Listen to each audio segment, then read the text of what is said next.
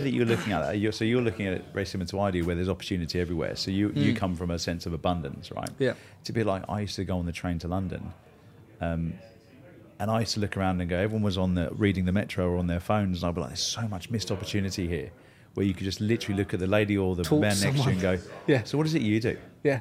Um, and especially here in Australia, where property is like a sport over here. You know, It is. It's, it's like getting a tax refund and buying a home is like a sport. So, Yeah.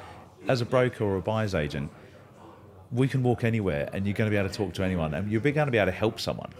Really, Yeah, they help might not them, like, yeah. they might not want to take it, but at least you can go. Well, hey, this is what we do, and I'm know, about if you we- need we- me. I'm, I'm, I'm here if you want. Um, Yeah.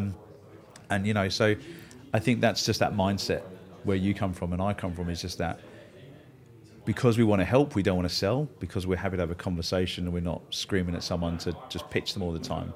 It's more of a consultative approach and an experience for the client or whoever we talk to, rather than hammering them on the phone. Like we've all like no one likes to be sold to, right? I'm I'm in sales. I'm It's the like easiest- going to a car sales. I'm the easiest place, person to sell you know? to. Yeah. I'm wearing a pink blazer. Do you know what I mean? I'm the easiest person. I bought this on my own. Um, I'm the easiest person to sell to, but I hate being sold to. Yeah, I hate, I hate it. You know. If And- and I you can realise smell it a mile someone, off. you can smell it. you yeah. can smell it. Rental agents are the worst for it, I think. Or, or the or the wine guys. as The well, wine like, guys, you know, yeah. Oh, are you still drinking Chardonnay, Mister Sermon? You know, Yeah. You've not spoken to me to, for, for four years. Yeah. No, I am, but not that. Yeah. My taste buds have evolved. Yeah, yeah, yeah. yeah. I'll put that in the ragu. No, I don't. Um, but that's the thing is if you can learn the the the if you love it, and this is what I learned when you are in sales.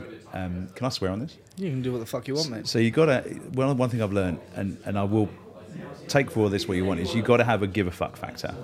So what you are selling and what you're talking about every day and who you're working with, you, it's got to land and resonate with you, because that's the passion that's going to go flow through when you're speaking to someone. Yeah. So I can't be as passionate about helping someone buy property in Sydney as I could do about selling double glazed windows Yeah. or, or air conditioning units. Not that there's anything wrong with that. That's just not my vibe. You know, I loved working in the foreign exchange space because I saw the value of saving someone 10 grand when they transferred money home or they brought money into the country. I've seen the value of saving someone $60,000 on buying a property in Sydney. And people go, How'd you do that? Cool, happy to tell you how I do that. So that's my one learning in all these years is you gotta care about what you're what you're talking about every day. So I call it the, the give a fuck factor.